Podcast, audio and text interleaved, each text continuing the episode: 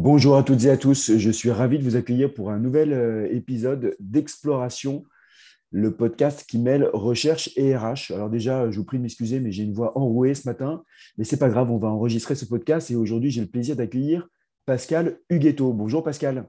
Bonjour, bonjour à tout le monde. Alors Pascal, vous êtes euh, un sociologue du travail et des organisations. Euh, de manière plus conventionnelle, vous êtes professeur de sociologie à l'université de Gustave Eiffel, hein, c'est bien ça? C'est ça, c'est exactement ça. Et euh, ce qui nous a amené à échanger, c'est que vous avez sorti alors, en 2018 un livre qui s'appelle Organiser l'autonomie au travail aux éditions FIP, FYP. Euh, et vous traitez entre autres de l'entreprise libérée et du mode agile. Alors on va parler du mode agile. Euh, moi j'ai une vision qui est assez classique du mode agile et, très tech. on l'utilise beaucoup dans le monde du développement informatique. Première question que j'ai à vous poser, Pascal, c'est en quoi consiste la méthodologie agile et d'où vient-elle?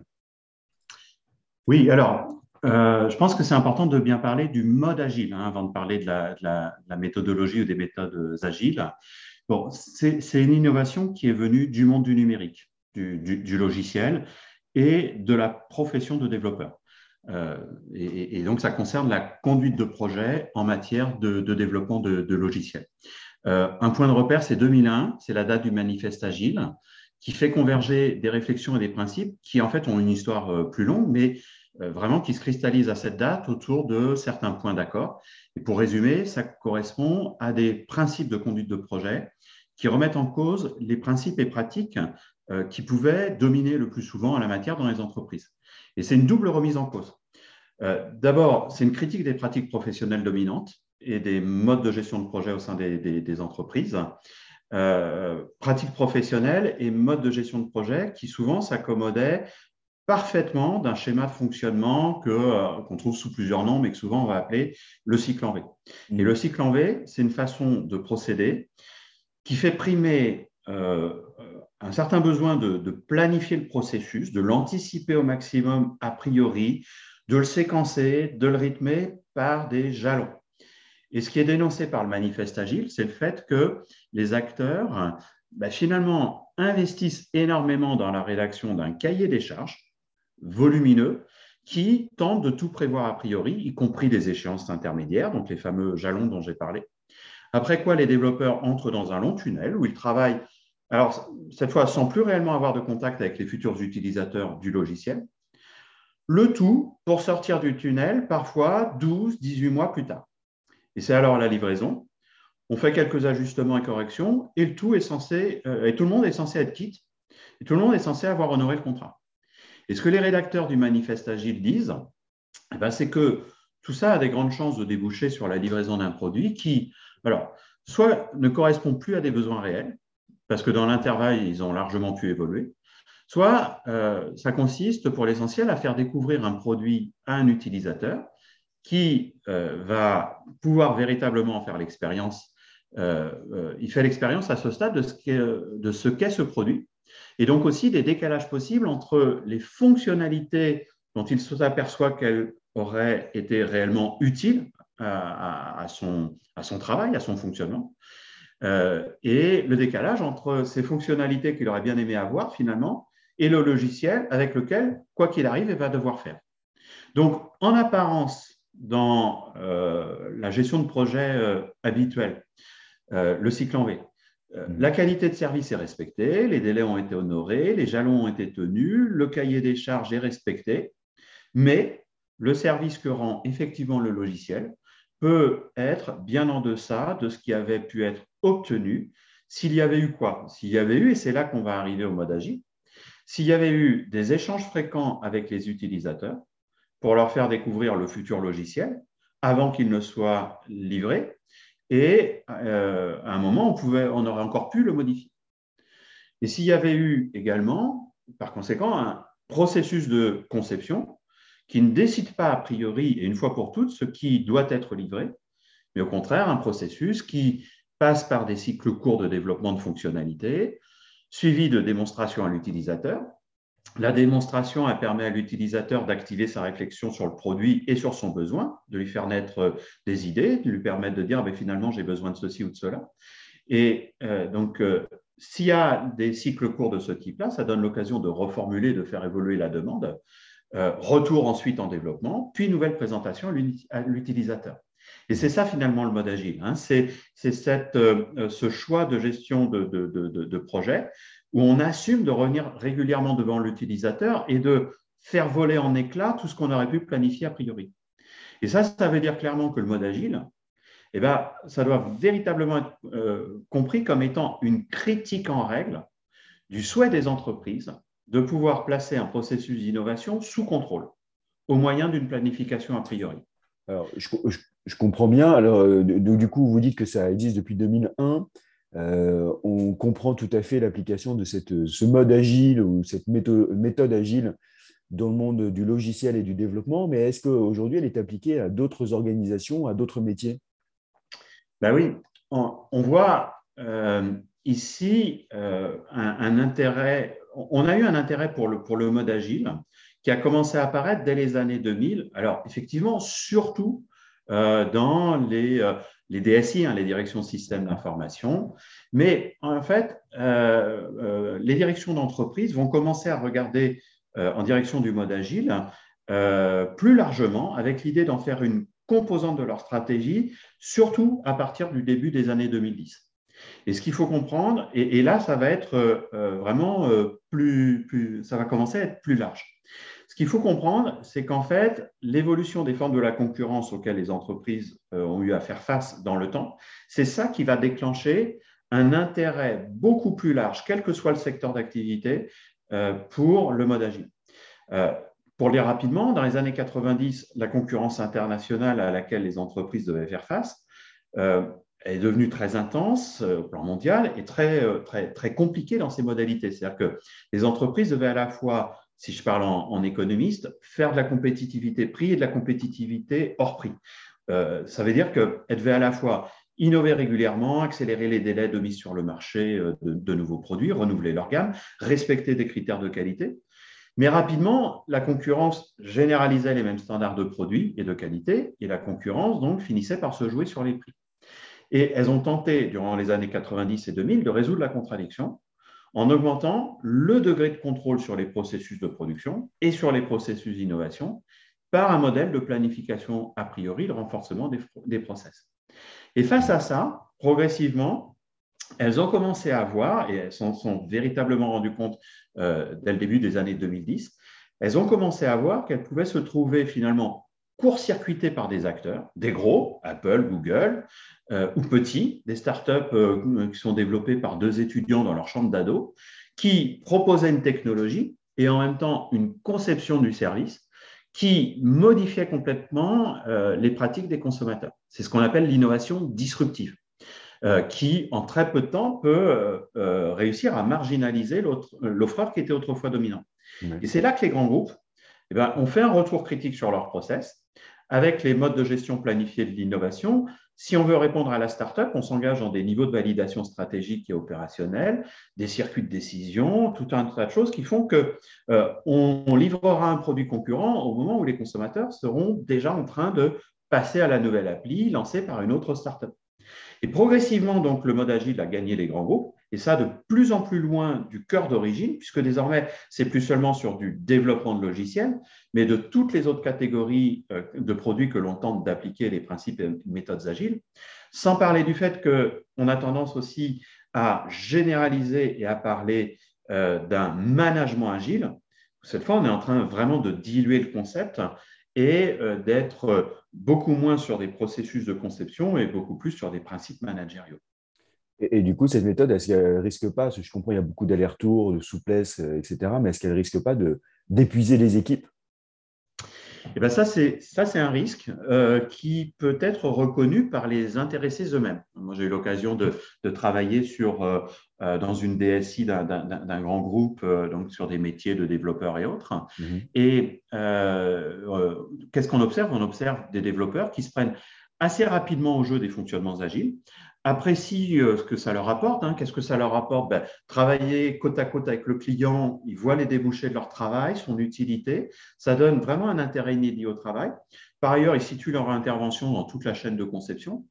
Mais euh, tout en disant souvent qu'ils ne voudraient pas revenir en arrière pour rien au monde, que vraiment euh, travailler en mode agile, c'est beaucoup plus appréciable que de travailler en cycle en V, ils peuvent concéder que ça n'est pas sans un risque d'intensification de leur travail. Pourquoi? Bah, Effectivement, il y a euh, donc ce qu'on appelle des sprints, durant lesquels on va se concentrer sur telle fonctionnalité, telle partie du, développement, avec une échéance qui est la prochaine cérémonie. Hein, euh, souvent, le terme qu'on va utiliser, c'est une cérémonie où on va présenter ça aux, utilisateurs. Et mmh. ça, c'est une source d'intensification du travail. Et dans la fameuse cérémonie, tout le monde y va de son idée, de sa proposition, on se prend en jeu de ce qu'on pourrait faire dans la séquence suivante. Et euh, quand on revient chez soi, une fois les esprits un peu refroidis, bah, chacun mesure qu'on vient de se mettre une charge de travail sur le dos qui n'est pas négligeable. Donc, incontestablement, c'est un vrai enjeu que celui de la régulation de la charge et de l'intensité du travail. Mais il faut dire tout de suite deux ou trois choses. D'abord, normalement, en méthode Scrum, en tout cas, hein, en tout cas en méthode Scrum, les mécanismes de régulation sont supposés être déjà présents dans le dispositif. Et ça, ça renvoie à la façon dont les entreprises ont correctement compris ou non ce qu'implique en réalité une méthode Scrum. Je, me, permets, je me permets pour nos auditeurs, juste je vous coupe, méthode Scrum, c'est la même, même chose que la méthode agile? Alors, parmi euh, les, euh, au sein du mode agile, vous avez plusieurs méthodes, ce qu'on appelle des frameworks qui renvoie en fait à des divergences que peuvent avoir euh, les développeurs entre eux sur euh, ce qui leur semble être la bonne méthode. Il y a des principes généraux et après, il y a des méthodes de mise en, de, mise en application. Et Scrum est la méthode que l'on trouve le plus, euh, le plus fréquemment de mise en œuvre du, du mode agile. Et donc, dans la méthode Scrum, vous avez une figure centrale qui est celle du product owner. Et le product owner, c'est quelqu'un qui fait des allées et venues entre les utilisateurs et l'équipe de développeurs. Et son rôle, c'est d'organiser les conversations, les discussions, les échanges entre les deux. Et il est normalement en charge donc d'une activité d'organisation de la progression du, du, projet, mais dans le même mouvement d'une activité de régulation de ce qui est mis en développement. Et à travers ça, de la charge de travail des développeurs. Il régule ce qu'on appelle le backlog. Alors, le backlog, c'est en fait le panier dans lequel on entasse les fonctionnalités à développer durant le cycle. Mhm. Et son rôle, c'est de veiller à ne pas entasser tout inconsidérément, mais notamment de savoir dire aux clients, aux utilisateurs, non, non, non, là, je ne peux pas ajouter cette nouvelle demande dans le backlog. Ou si vous voulez que je l'y intègre, eh bien, soit vous retirez une demande précédente, soit vous la faites rétrograder dans l'ordre des priorités, ce sera euh, pour plus tard. Et tout ça ne se décide pas a priori dans un bureau de manager de projet sur son tableau Excel. Ça se décide dans la discussion entre développeurs et clients. Le product owner, c'est l'expert de l'organisation de la discussion, ce n'est pas l'expert des choix techniques. La conclusion, c'est que euh, le problème, il viendra peut-être pas tant du mode agile en soi que de la façon dont une entreprise le fait fonctionner en ayant ou en n'ayant pas compris qu'un product owner, ça doit savoir dire non, en particulier euh, au nom de la charge de travail. Et la deuxième chose, c'est qu'il y a des équipes qui s'organisent en décidant d'intercaler dans la succession de sprints, euh, ce qu'ils appellent parfois des sprints de récupération, qui sont destinés à faire le travail de fond qu'ils n'ont pas eu le temps de faire quand ils étaient dans l'urgence, le nez sur le guidon. Euh, nettoyage des petites tâches qu'ils n'ont pas eu le temps de faire, exploration de nouveaux sujets, etc., etc.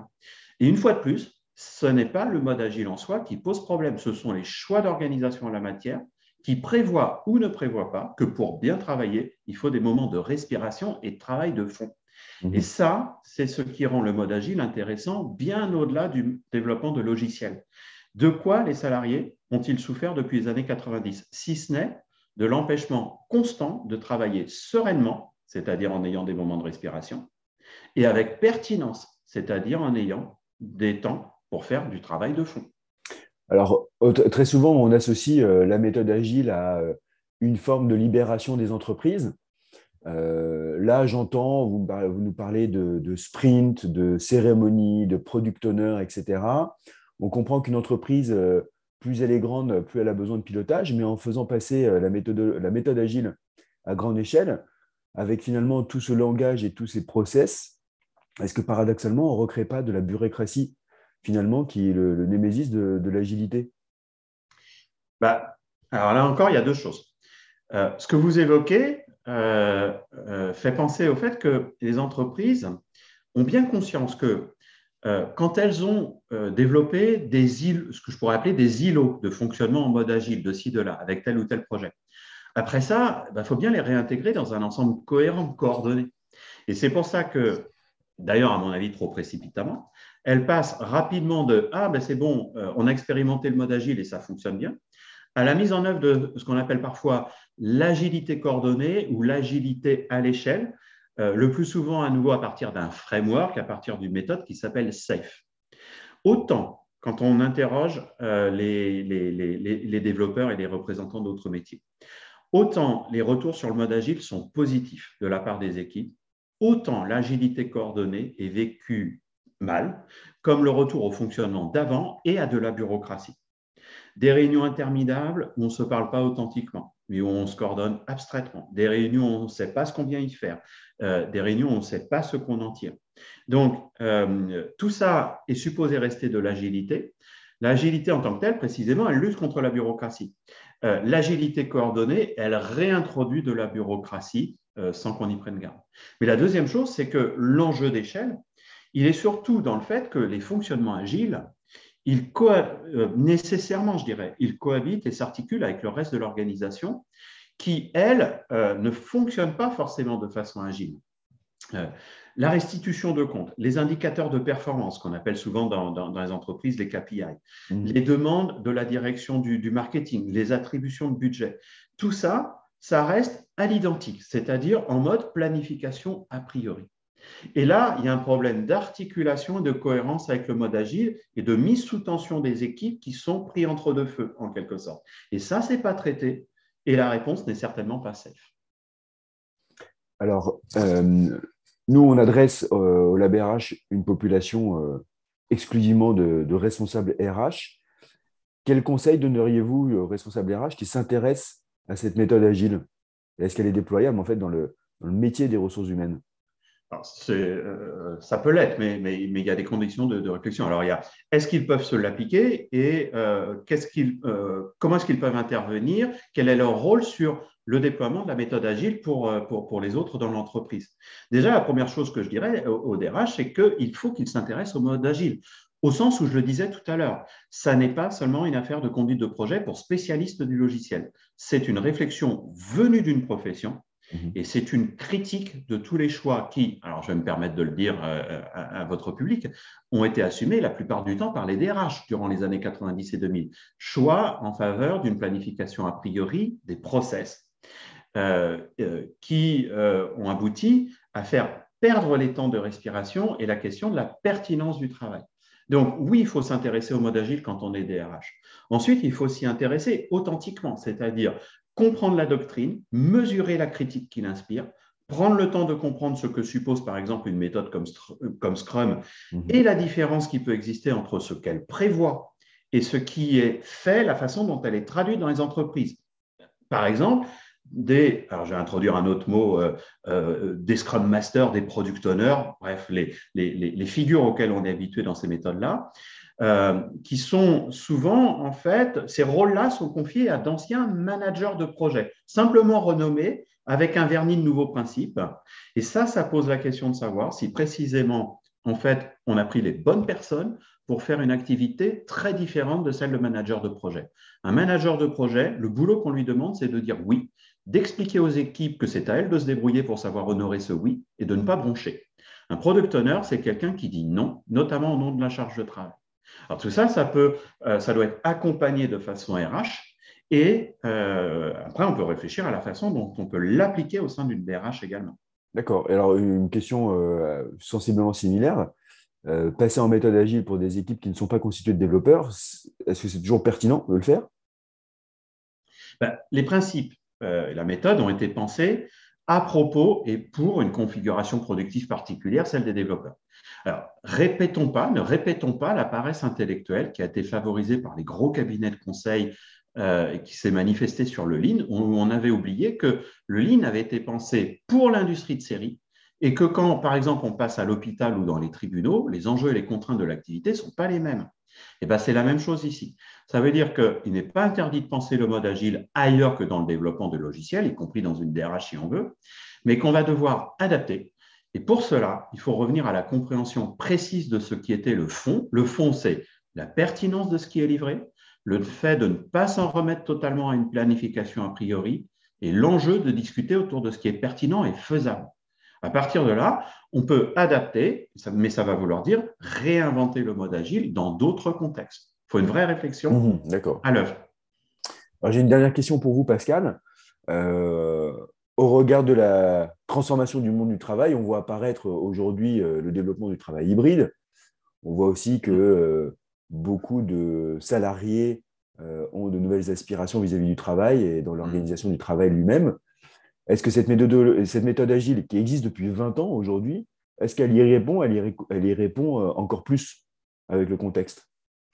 Oui, mais en réalité, on serait en droit de se demander si, parce qu'elle exige en quelque sorte de discuter, de travailler côte à côte. Euh, est-ce que euh, cette méthode ou est-ce que, enfin, est que le mode agile peut réellement se prêter au travail à distance ou hybride? Alors là aussi, j'ai eu l'occasion de m'y intéresser. En fait, les, équipes concernées dans le développement de logiciels bah, euh, elles travaillent souvent déjà ainsi, en mode hybride, euh, parce que c'est des équipes qui sont euh, dispersées sur le territoire et qui sont coordonnées à, distance. Donc finalement, le passage au tout à distance, notamment lorsqu'il y a eu les confinements, bah, ça n'a pas toujours représenté un problème. Mais ce dont on s'aperçoit, c'est qu'il y a une condition, qui est l'interconnaissance préalable. Et ça, c'est une conclusion supplémentaire à tirer du mode agile et du monde des développeurs. Contrairement à ce qu'on dit souvent actuellement sur le fait qu'il faudrait, pour le collectif, faire revenir les salariés sur site régulièrement chaque semaine. Ben, les développeurs, ils vous montrent que eux, ils savent parfaitement fonctionner sans cela et qu'ils communiquent autrement, mais qu'ils ont besoin de temps de mise au vert ensemble où ils se rencontrent, se parlent, se connaissent quand ils se connaissent, après, ils peuvent fonctionner en mode agile. Mais c'est des moments aussi où ils partagent authentiquement des savoirs, des savoir-faire, des idées. Et après, ils se remettent d'équerre, ils se remobilisent, et ils vont tous retravailler éventuellement à distance avec des moments quotidiens où tous se coordonnent. Et ça peut parfaitement se faire à travers une visio de cinq minutes le matin pour se recoordonner et euh, continuer à fonctionner en mode agile. Très bien. Écoutez, merci euh, pour... Euh, cet éclairage sur la méthode agile. Pascal Huguetto. Merci Pascal. Ben, c'est moi qui vous remercie parce que c'est un plaisir de euh, discuter de ces sujets-là avec vous. Oui, je, rappelle, hein, vous êtes euh, professeur de sociologie à l'université Gustave Eiffel. Et puis, euh, j'invite notre public à se pencher sur votre ouvrage que vous avez sorti en 2018 sur organiser l'autonomie au travail aux éditions FIP, FYP. Euh, et ça permet justement d'aller plus loin sur cette, ce mode agile et euh, la notion d'entreprise libérée. Merci Pascal. Merci à vous. Et puis pour ma part, je vous retrouve très prochainement pour un prochain euh, épisode d'Exploration, le podcast qui mêle recherche et RH. Et j'espère que d'ici là, j'aurai retrouvé ma voix. Bonne journée à toutes et à tous. Au revoir.